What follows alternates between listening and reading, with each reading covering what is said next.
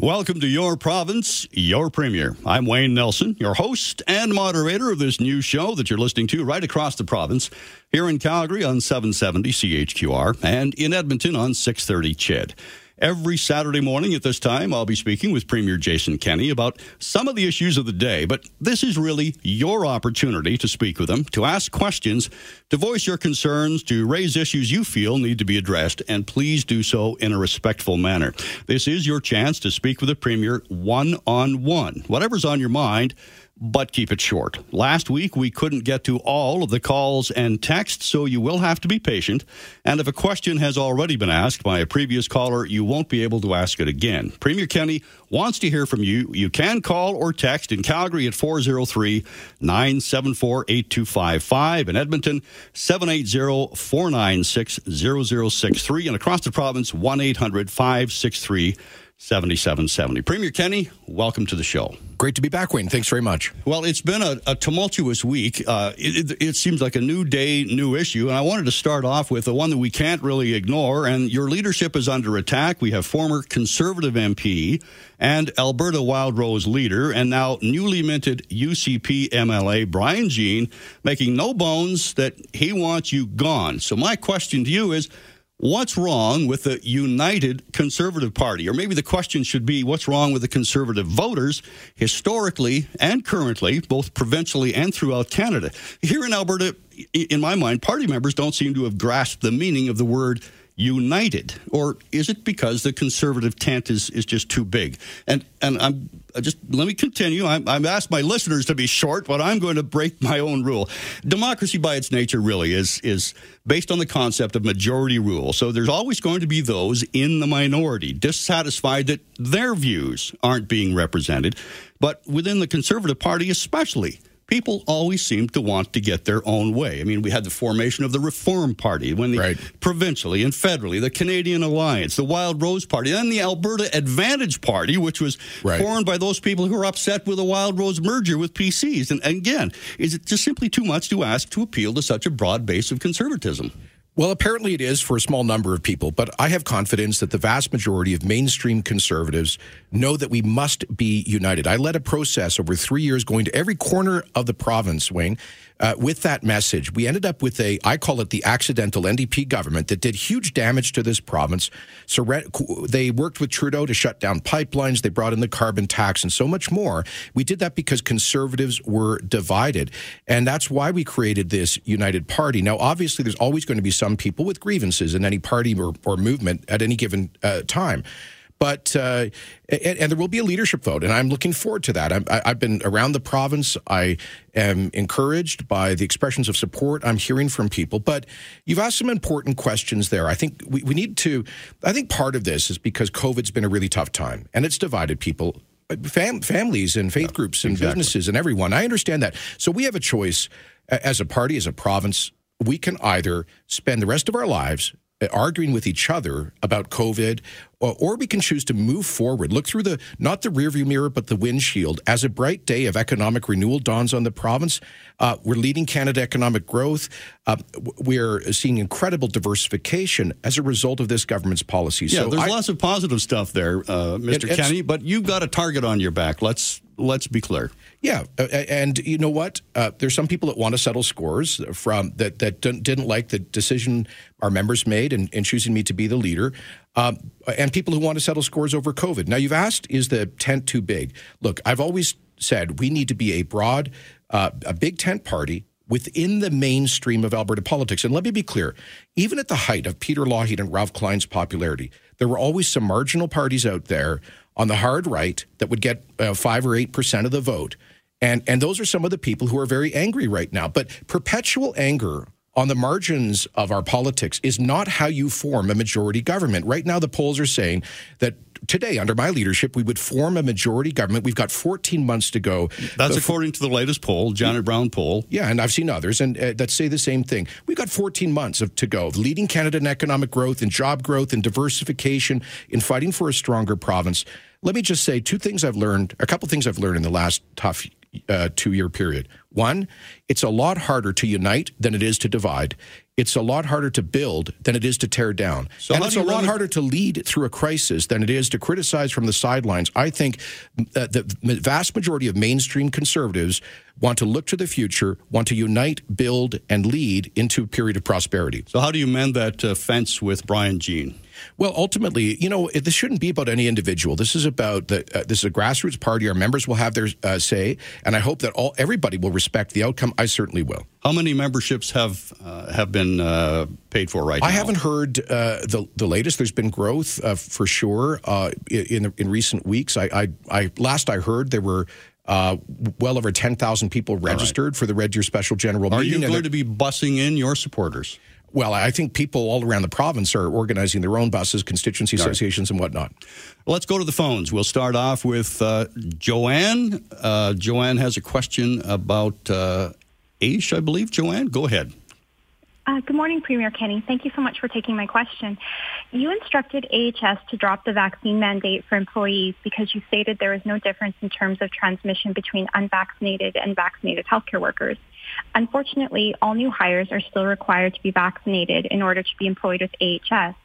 There are many out-of-province healthcare workers who would love to come work in Alberta if this was eliminated. Why are new hires still subject to this rule, and when will it be eliminated, especially when Alberta needs healthcare workers? Yes, thanks for the good question, Joanne. So, my understanding is that Alberta Health Services, and before it, um, all the way back decades back, our hospitals have always had a requirement uh, for healthcare workers to get the standard uh, series of vaccines. For example, measles, uh, mump and, mumps, and rubella, uh, and uh, polio, and other vaccines. So that's a standard uh, a requirement in most most healthcare settings, not just here but all around the world. And uh, so I, I, think they're just carrying on that that normal practice. Um, and, you know, they have uh, because Omicron. Uh, is so transmissible. Uh, we asked AHS to go back to the drawing board on the a vaccine requirement for current employees because it was really impairing our ability to operate. For example, continuing care, uh, nursing homes in parts of rural Alberta with low vaccination levels. And, and the patient has to come first, but also we have to recognize that the hospitals do have um, uh, their, their own protocols with respect to things like vaccines, and, and I respect the medical professionals in, in that respect. All right, we have time for one more question before we go to break, and we're going to go to looks like Derek. Uh, plan for crypto. Hi there, Premier. Uh, thanks for doing this. I think it's important that we're able to uh, have an open line communication to our government here. Uh, in in the throne speech, you had made mention of supporting cryptocurrency industries in Alberta. Uh, specifically, what I'd like to ask about.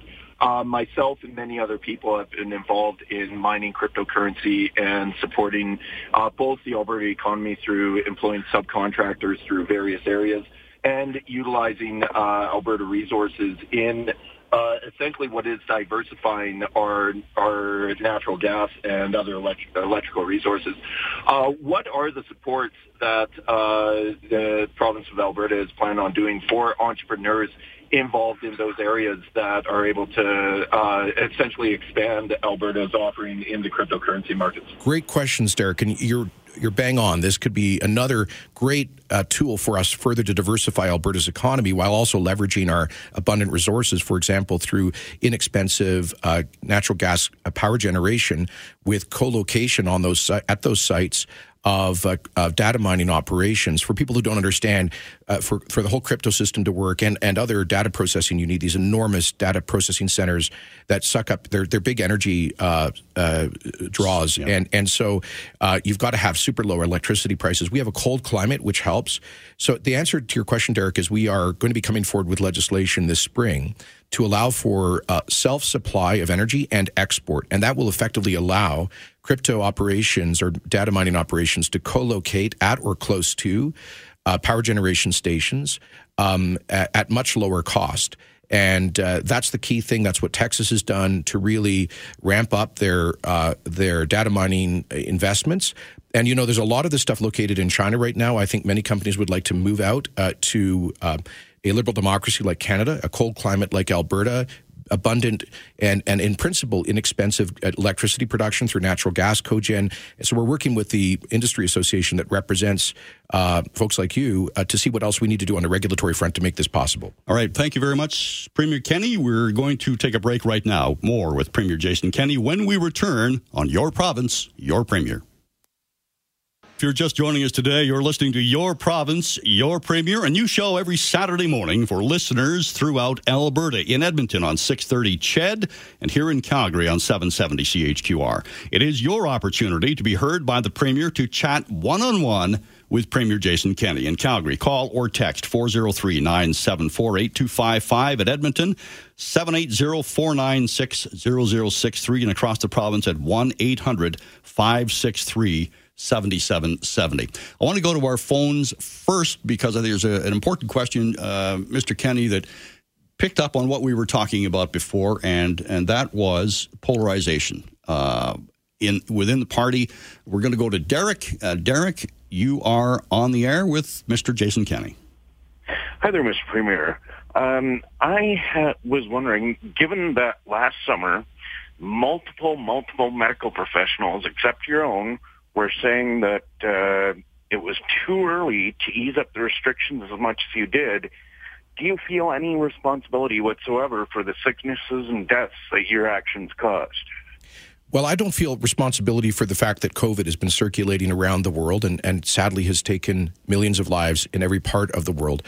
Uh, what we've tried to do is to uh, take a balanced approach that avoided uh, uh, large scale fatalities like we've seen in some parts of the world, prevent a disaster in our hospitals, while at the same time minimizing the damaging impact of uh, public health restrictions on people's mental and emotional and financial well being.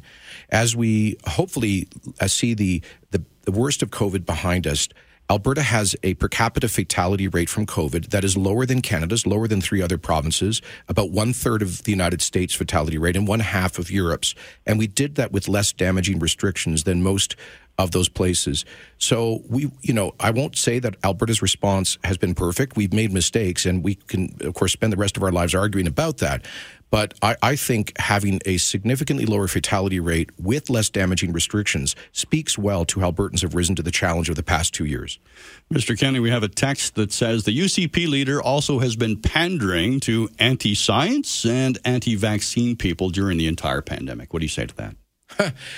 well, uh, you know, I don't know how you could say that when, in fact, our government has been actively promoting uh, vaccines. We brought in a $100 incentive to encourage people to get vaccinated. We were the only province to bring in a lottery to encourage people to get vaccinated. We had the restriction exemption program, and we managed to get our vaccine rates up to about 90% first dose coverage, 87% second dose. I am a little concerned that our third dose level is lagging, and I just encourage folks that got their first two uh, to help further protect themselves and our hospitals uh, by getting the booster shot. Um, but the truth is uh, that much of the political opposition I'm facing in my own party comes from people who are very hostile uh, to to vaccines and what we've done to promote them. We believe they're safe and effective, uh, but at the end of the day, it's people's choice as to whether or not to take them isn't it really a matter that you can satisfy some of the people most of the time, and most of the people some of the time, but not for a long time, and all of the people almost never? well, well put, Wayne. In, in COVID, especially in this province, there's been a huge polarization. Um, and, you know, you've had one side that wanted more or less uh, like New Zealand style hard lockdowns, curfews, uh, cops on every corner, um, and, and, and stay at home orders for much much of the past two years. On the other side, you have people that wanted to let it rip. Either of those things, I think, would have been uh, would have had disastrous consequences. We've tried our best through trial and error uh, to find a balanced approach that used restrictions as a last and limited resort um, to protect our hospitals, but avoid the damage of restrictions. All right, go back to the phones, and we're going to talk with Jerry. Uh, Jerry's been waiting for over 20 minutes. Uh, Jerry, you're on the air with Premier Kenney. Go ahead. Hello, Premier. Uh, I was just wondering why uh, Pastor Artur is still not being allowed out of jail. Okay, well, thank you, Jerry. That's a question much better put to the judge because uh, it's not politicians who decide uh, who is in jail or why. It's our legal system, uh, our independent judiciary.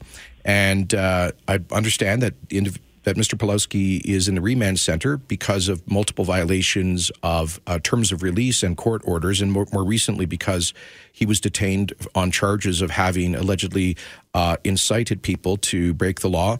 Um, where he went down to the Coutts border crossing group and called and said, This is our Alamo, and said, This is something we should be prepared to die for. I'll just quote from uh, the Queen's Bench judge in Lethbridge on this to answer your question. She said, quotes, uh, that uh, I've concluded that the Crown's grounds for seeking detention are substantial and that there is a substantial likelihood that the accused will, if released from custody, continue offending or interfering with the administration of justice. His pattern of behavior speaks volumes about his willful commission of offenses and violations. His conduct, if proven at trial, has contributed to enormous economic harm to the local, provincial, and national economy and substantial community harm to ordinary Canadians. That's from the judge at the Court of Queen's Bench. Mr. Pawlowski has every right, due process, natural justice, and and uh, the right to be uh, represented uh, in front of that court. But it's a judicial proceeding, not a political matter.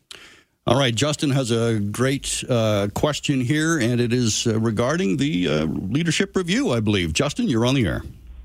Hi, Premier Kenney. What steps are being taken to ensure that um, you mentioned that there are more than 10,000 people registered to vote on the April the 9th? What steps are being taken to ensure that everybody can vote? Because that's a lot of people that need to be processed in six hours.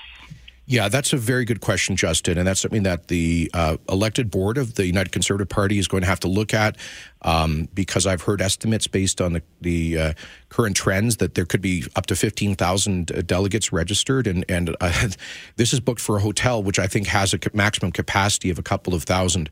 So I, I think uh, you know the the number of registrations has far exceeded what the board initially expected, and uh, they'll have to take a look at that, Justin. But that's their decision, not mine. Mr. Kenney, is it uh, is it worrisome for you when you have that many people coming out? Usually, in a general election, the more people come out, it's a sign of, of, of dissatisfaction, of discontent, a, a protest vote. Do you read it this way? Well, as I get around the province, I'm actually encouraged, Wayne, to hear from people who understand that the government had to make some tough decisions in the past two years, but the province is on track. We've completed 88% of the, our commitments to Albertans. We're doing what we said we would do. We've got a balanced budget. Uh, we we were leading Canada in economic growth. Uh, and, you know, we're responding to the t- number one concern of Albertans right now by scrapping the fuel tax to help people deal with the cost of living, doing that on April the 1st. So uh, I, I, think that, that the vast majority of mainstream conservatives are happy with the direction of the province and the government, and I hope to see that reflected when the vote happens. What about your move to have your unpaid staff? Uh, you've given them unpaid leave uh, to to help work on your behalf. Uh, nothing unusual there, Wayne, for political staff to take uh, some unpaid time off to work on political campaigns. Uh, that that's just a normal thing at, at, election time, and this is an internal election. A couple of them have taken uh, some days off uh, unpaid to do so our uh, NDP leader, Rachel Notley, has said, uh, doesn't the Premier realize, even though it's called the Premier's office, it's actually there to serve Albertans? And that's exactly what we're doing every single day. You know, uh, even through COVID, while the NDP uh, was demanding lockdowns and trying to politicize and divide Albertans dur- during that difficult time, uh, we continue to deliver. And in fact, we, we sat longer in the legislature, passed more legislation than any government in Canada to, to build the foundations of this amazing economic turnaround that we are now experiencing. Last year was the best year ever for Alberta exports, manufacturing, forestry, agricultural revenues, uh, film and television, high tech, venture capital, oil and gas, uh, and new huge new industries, petrochemicals and hydrogen coming on with billions of new investments. That didn't happen by accident. That's been as a result of a lot of the hard work led out of the Premier's office. All right, let's go to the phones and we're going to chat with Tom. Tom, go ahead. Yeah, hi. Thanks, uh, and Mr. Kenney, thanks for taking my call. Thanks, Tom. Um, I, I, just have a quick uh, comment and a question. Um, I saw you recently had disqualified, not you particularly, but the UCP, uh, disqualified a couple of candidates just due to some unsavory, you know, racist, you know, maybe corrupt old social media posts. And I just wanted to say, I think, you know, the main goal of that is to stop any future bombs or, you know, the erosion of trust with your party. Is that correct?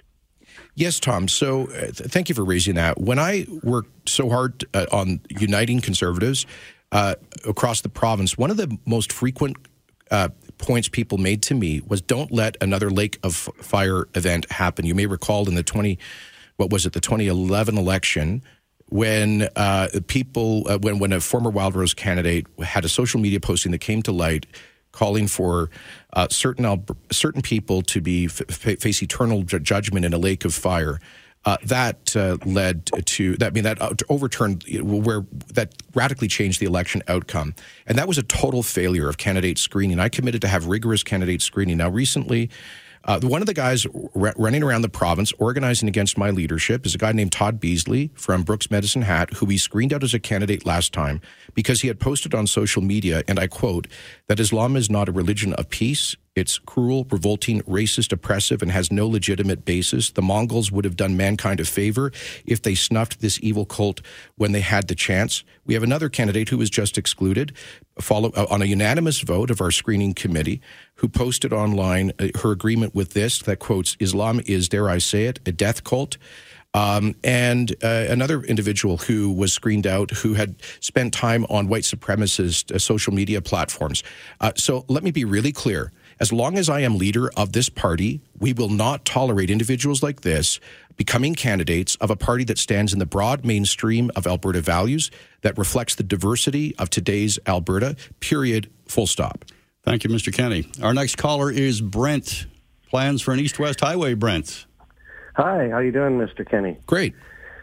Um, I'm calling from the RMWB, and our local council seems pretty focused on another north-south road, which I don't think would be very good if we had another disaster like we did.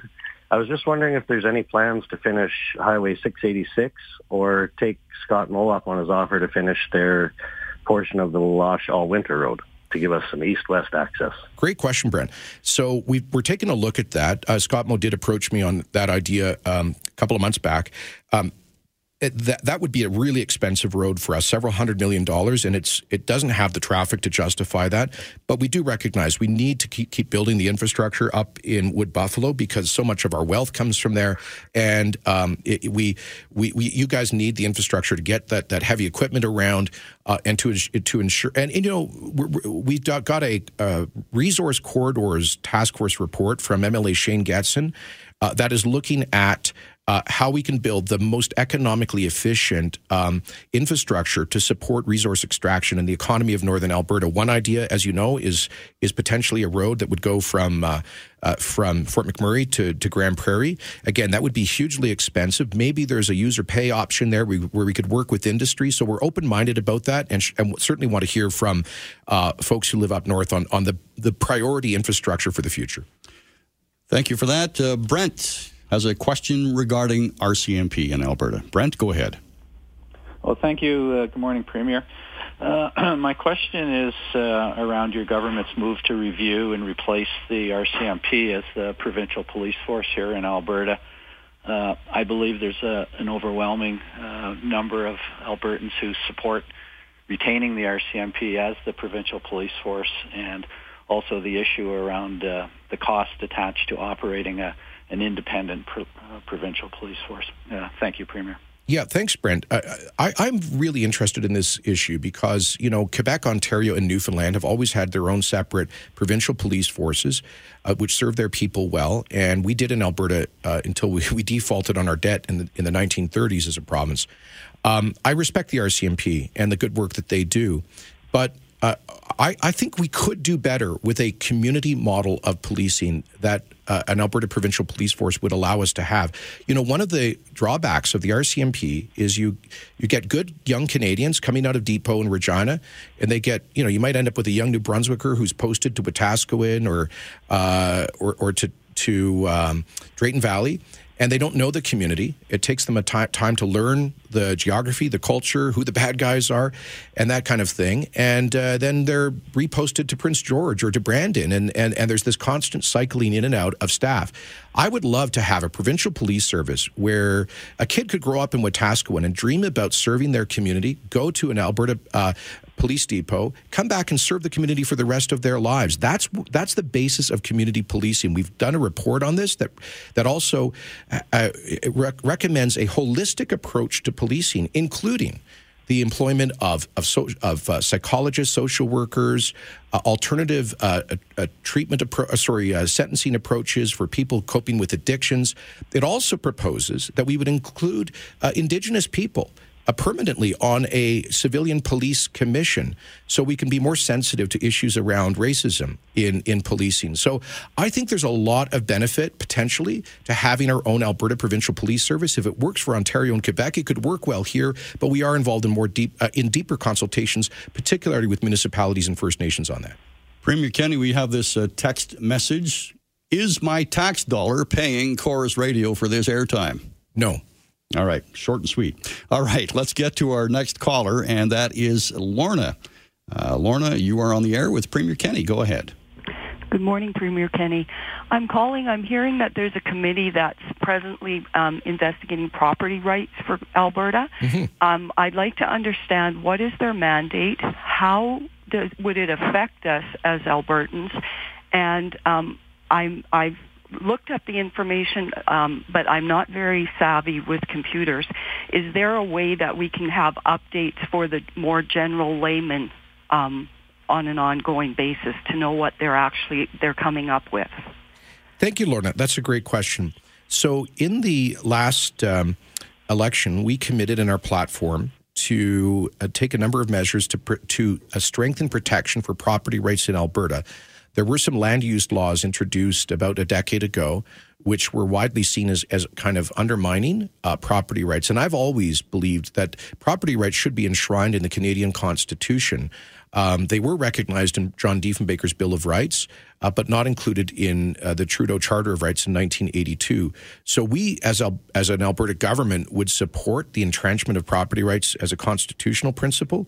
Uh, but we've asked this uh, special committee of the legislature to examine how we can uh, best strengthen property rights in Alberta, and uh, they are holding hearings. Um, they the information is available online. If I would say, we'll try to post more content about that on social media for people maybe who are not aware of this. Uh, there is an email address. If you just Google um, Alberta Real Property Rights Committee, there's an outline about how you can make submissions to and follow the hearings of that committee of the legislature that's doing really important work right, right now. Thanks very much for that call. A text message here, Mr. Premier. First off, the the texter says, I want to know why aren't you doing more to help the farmers in this province because of the drought instead of sending the SPCA to seize the cattle and other livestock? Uh, you want to answer, Mr. Premier, why the SPCA workers are taking away farmers' livelihoods?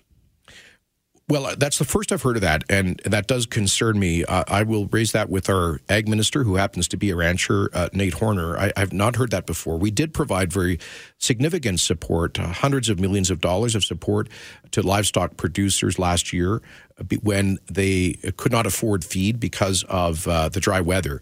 And uh, we'll continue to be there, both through crop insurance, uh, of course, for our, our grains and oilseeds producers, but also uh, to provide needed support, if necessary, to maintain the herd in Alberta should we, God forbid, face bad weather again this year. Uh, let me just add, Wayne, that this is going to be a really tumultuous year in agriculture because of the Russia Ukraine conflict, which could take about 25% of global grain uh, exports out of the globe, the world food market.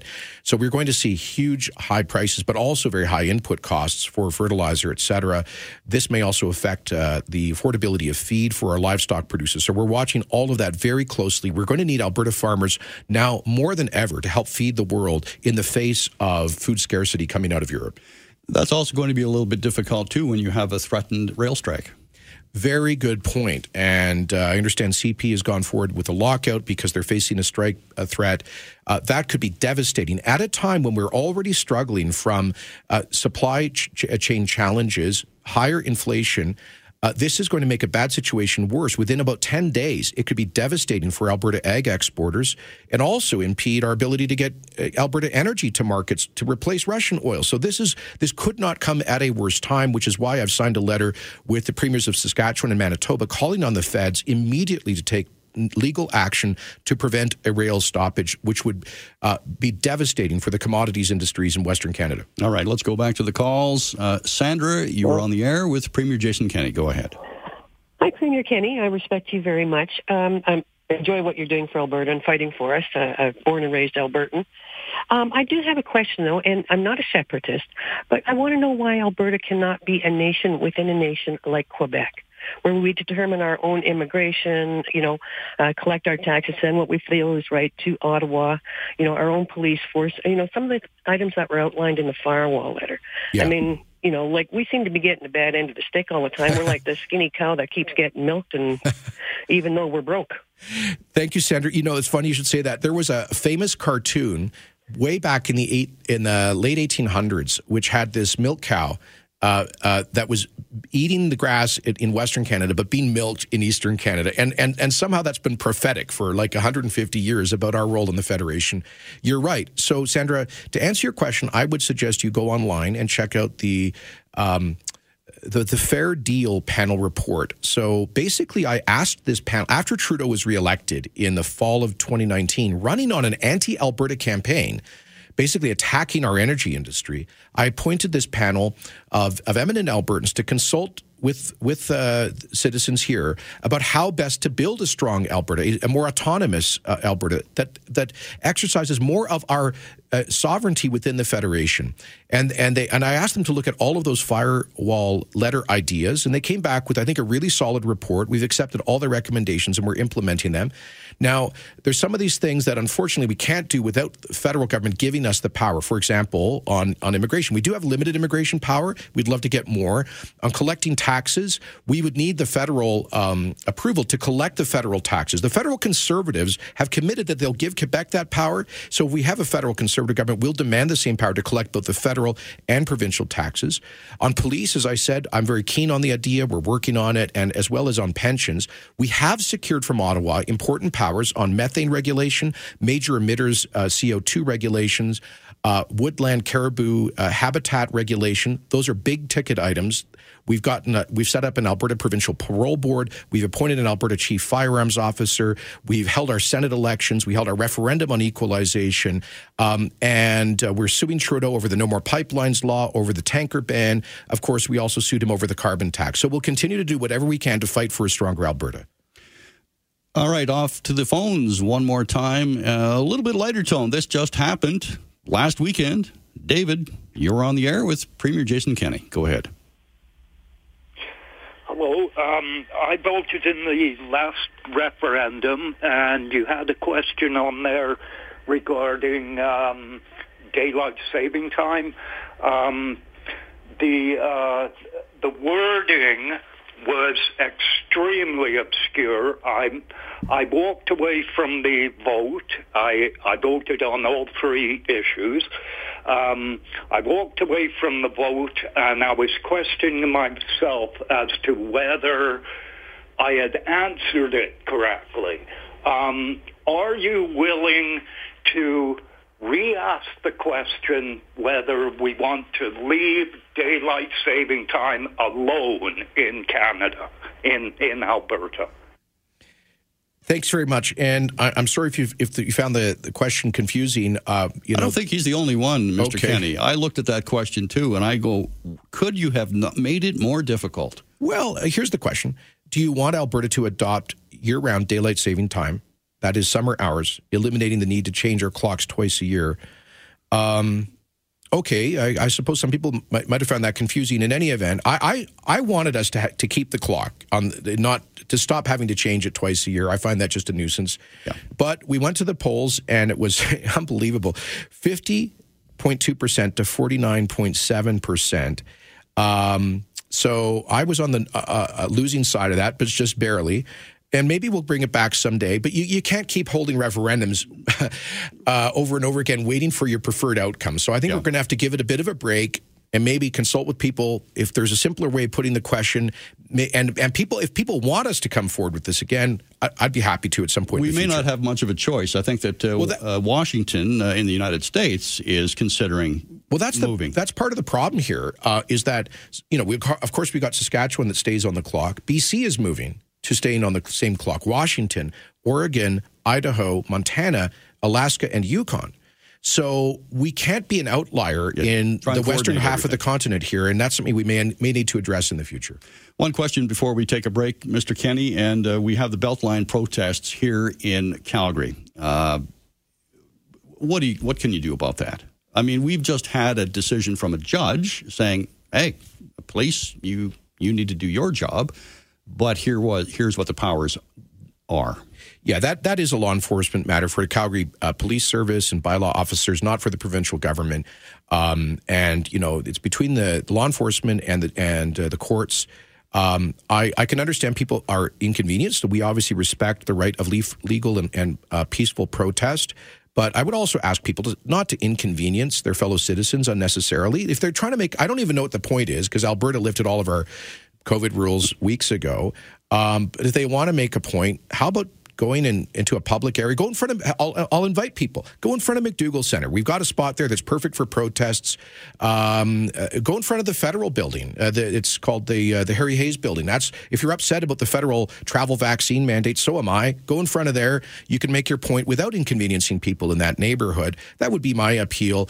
Um, but I find it hilarious that the NDP and their, and their members of Calgary City Council are now calling on the province to give the Calgary Police Service more money when last year the left's demand was to defund the police. I mean, pick a lane, folks, on the left. Do you want to defund the police or do you want them to have more money? I don't understand. All right, we're going to take a break. I'm Wayne Nelson with Premier Jason Kenney. We'll be back with more on Your Province, Your Premier.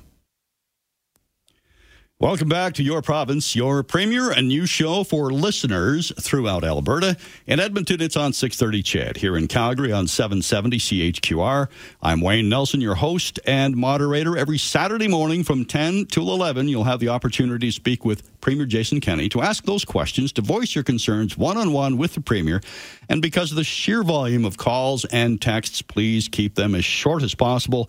And I'll ask the Premier to do the same. The numbers in Calgary 403 974 8255, in Edmonton 780 496 0063. Elsewhere in the province 1 800 563 7770.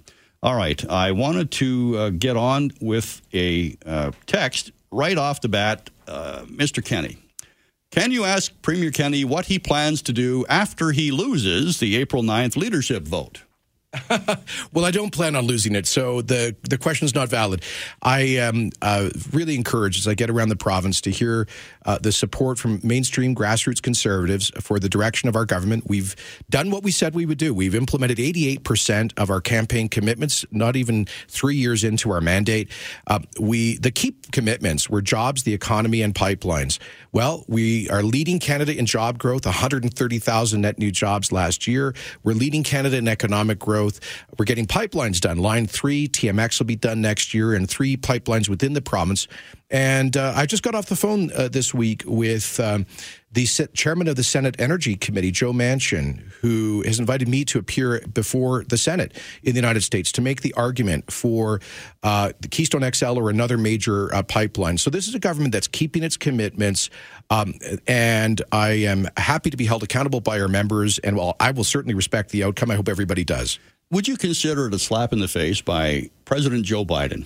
Uh, he goes to Iraq. He wants to lift sanctions against Venezuela. He turns to Saudi Arabia. No mention of the fact that Canada is an ally that has oil, that Alberta is an ally that has oil, and you were in Washington D.C. in January. You were down in Houston at the uh, at the conference recently. What's what's going on? Uh, it's bizarre. I was down in Washington a few weeks back, meeting with governors and union leaders uh, overwhelming support for more Canadian energy. There's a recent poll 77% of Americans support Keystone XL or something like it.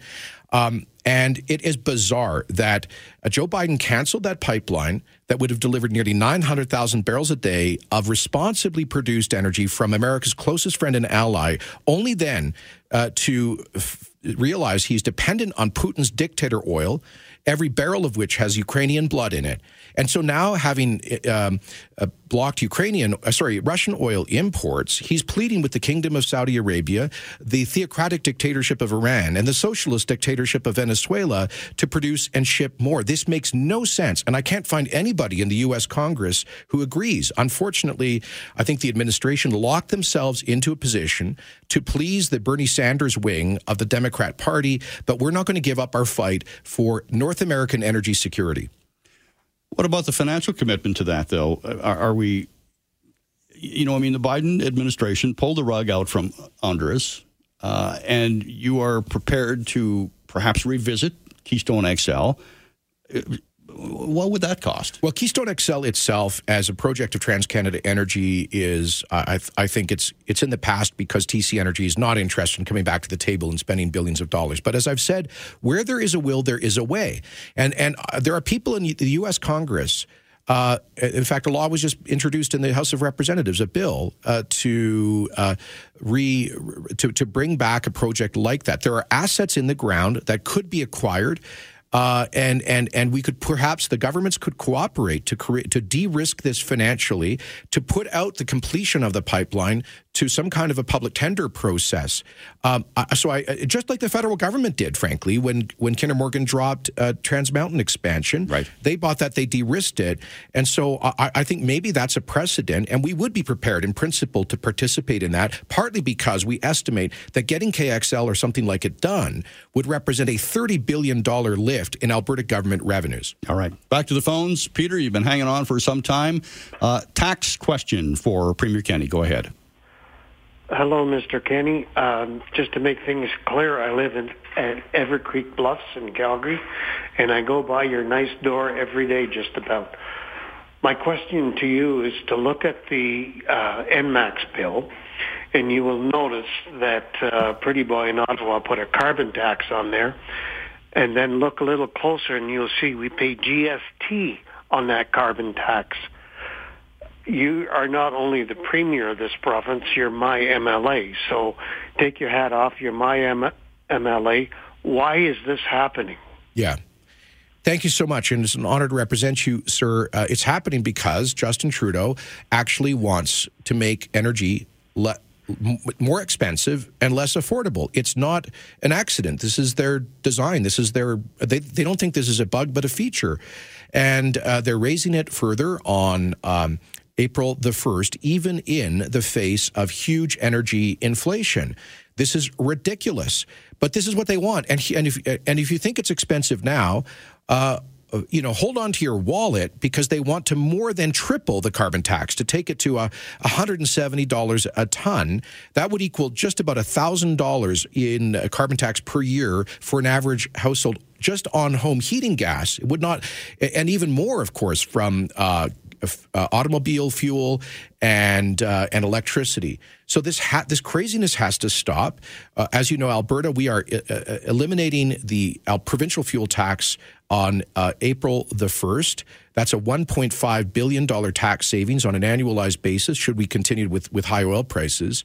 Um, but unfortunately, Trudeau will be raising his carbon tax on the same day. So we challenged this in court. We lost five to three in the Supreme Court of Canada. We'll continue to fight it. And I hope that voters in central Canada will finally wake up to the uh, to the reality that carbon taxes are about putting them in energy poverty. Doug Ford got elected on by opposing policies like that at the Ontario provincial election. I hope we'll see something similar happen in a future federal election in Ontario. All right, uh, time for one more call here. I think before we have to wrap things up today, we're going to go to Wayne, and this has to do with Kaycee Madu. Wayne, morning, go ahead. Premier Kenney, how are you this morning? Fine, thank you, Wayne. I was just wondering when uh, Minister Madu picked up his phone and made a phone call to the city of Edmonton chief of police, and him being the Minister of Justice, why he wasn't fired right away on the spot. And my second part to that is you guys in your government turned around and hired a retired judge to look into this, and you probably already knew what the answer was before she even gave it back to you. And what did that cost the taxpayer? All right, Wayne, uh, Mr. Premier, we have a quick minute to wrap things yeah, up. Th- thank you, Wayne.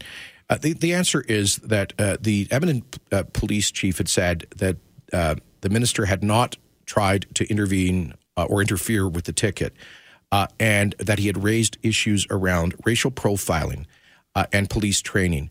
And so uh, there were other issues at play, and I wanted to be very sensitive to that. The report came back from a retired judge and essentially said that it, it, the minister uh, did not interfere in justice, and that he that, what motivated his call was his concern around racial profiling. Uh, now, it's it's hard for somebody like me, quite frankly, to understand the experience or perspective of of a black man who um, comes from a community that has faced uh, profiling And so I wanted to be sensitive to those issues and and uh, invite an independent third party to take a look at it. And, and I think that was the right approach. Premier Kenney, it has been a pleasure. Thanks for joining us once again today. Thank you for our callers. Yeah, great, great questions. Thank you very much, Wayne. We'll do this again next Saturday morning at this time. I'm Wayne Nelson. Thanks for joining us. You have been listening to Your Province, Your Premier.